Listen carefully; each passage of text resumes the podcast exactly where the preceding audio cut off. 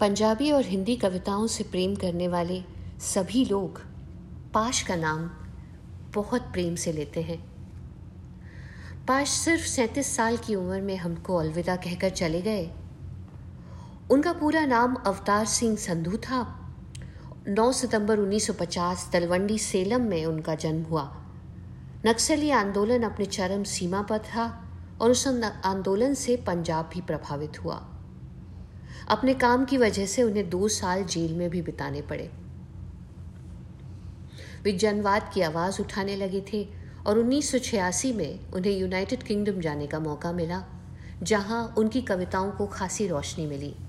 वे पंजाब के आतंकवाद के विरोध में भी बातें करते रहे और खालिस्तानी आतंकवादियों द्वारा उन्हें उनके एक दोस्त हंसराज के गांव में गोली लगी और जनवाद की इस प्रबल आवाज़ को खामोश कर दिया गया।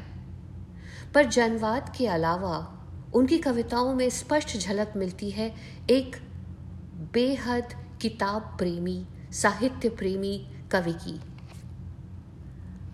उनकी कविताओं में इतना गहरा मर्म होने के बावजूद एक बेहद खूबसूरत एहसास देखने को मिलता है। उनकी एक कविता तुम्हारे बगैर इसका एक सुंदर उदाहरण है।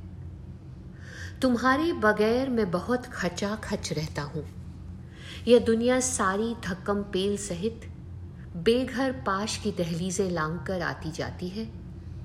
तुम्हारे बगैर मैं पूरे के पूरा तूफान होता हूँ, ज्वार भाटा और भूकंप होता हूँ। तुम्हारे बगैर मुझे रोज मिलने आते हैं आइंस्टाइन और लेनिन, मेरे साथ बहुत बातें करते हैं जिनमें तुम्हारा जिक्र नहीं होता। मसलन समय एक ऐसा परिंदा है जो गांव और तहसील के बीच उड़ता रहता है और कभी नहीं थकता। सितारे जुल्फों में गूंधे जाते या जुल्फे सितारों में, एक ही बात है।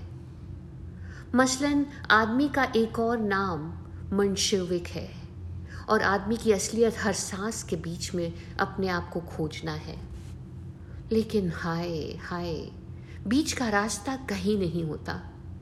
वैसे इन सारी बातों में तुम्हारा जिक्र गायब रहता है। तुम्हारे बगैर मैं पर्स में हमेशा ही हिटलर का चित्र परेड करता रहा। इस चित्र की पृष्ठभूमि में अपने गांव की पूरे वीराने और बंजर की पटवार होती है, जिसमें मेरे द्वारा निक्की के ब्याह में गिरवी रखी जमीन के सिवा बची जमीन भी सिर्फ जर्मनों के लिए होती है। तुम्हारे बगैर मैं सिद्धार्थ नहीं बुद्ध होता हूँ और अपना राहुल, जिसे कभी जन्म नहीं देना, कपिल वस्तु का उत्तराधिकारी नहीं, एक भिक्षु होता है। तुम्हारे बगैर मेरे घर का फर्श सेज नहीं, ईंटों का एक समाज होता है। तुम्हारे बगैर सरपंच और उसके गुर्गे हमारी गुप्त डाक के भेदिए नहीं, श्रीमान बेडियो के कर्मचारी होते हैं। तुम्हारे बगैर अवतार सिंह संधू महज पाश और पाश के सिवाय कुछ नहीं होता। तुम्हारे बगैर धरती का गुरुत्व भुगत रही दुनिया की तकदीर या मेरे जिस्म को खरोंच खरोंच कर गुजरते हादसे मेरा भविष्य होते हैं, लेकिन किंदर जलता जीवन माथे लगता है। तुम्हारे बगैर मैं मैं होता ही नहीं। इससे सुंदर अभिव्यक्ति कैसे हम उनसे जो सबसे प्रिय हों दूर होकर सिर्फ दुनिया को दिखाने का एक चोला रह जाते हैं। पाश के ये शब्द दिल में कहीं गहरे उतर जाते हैं।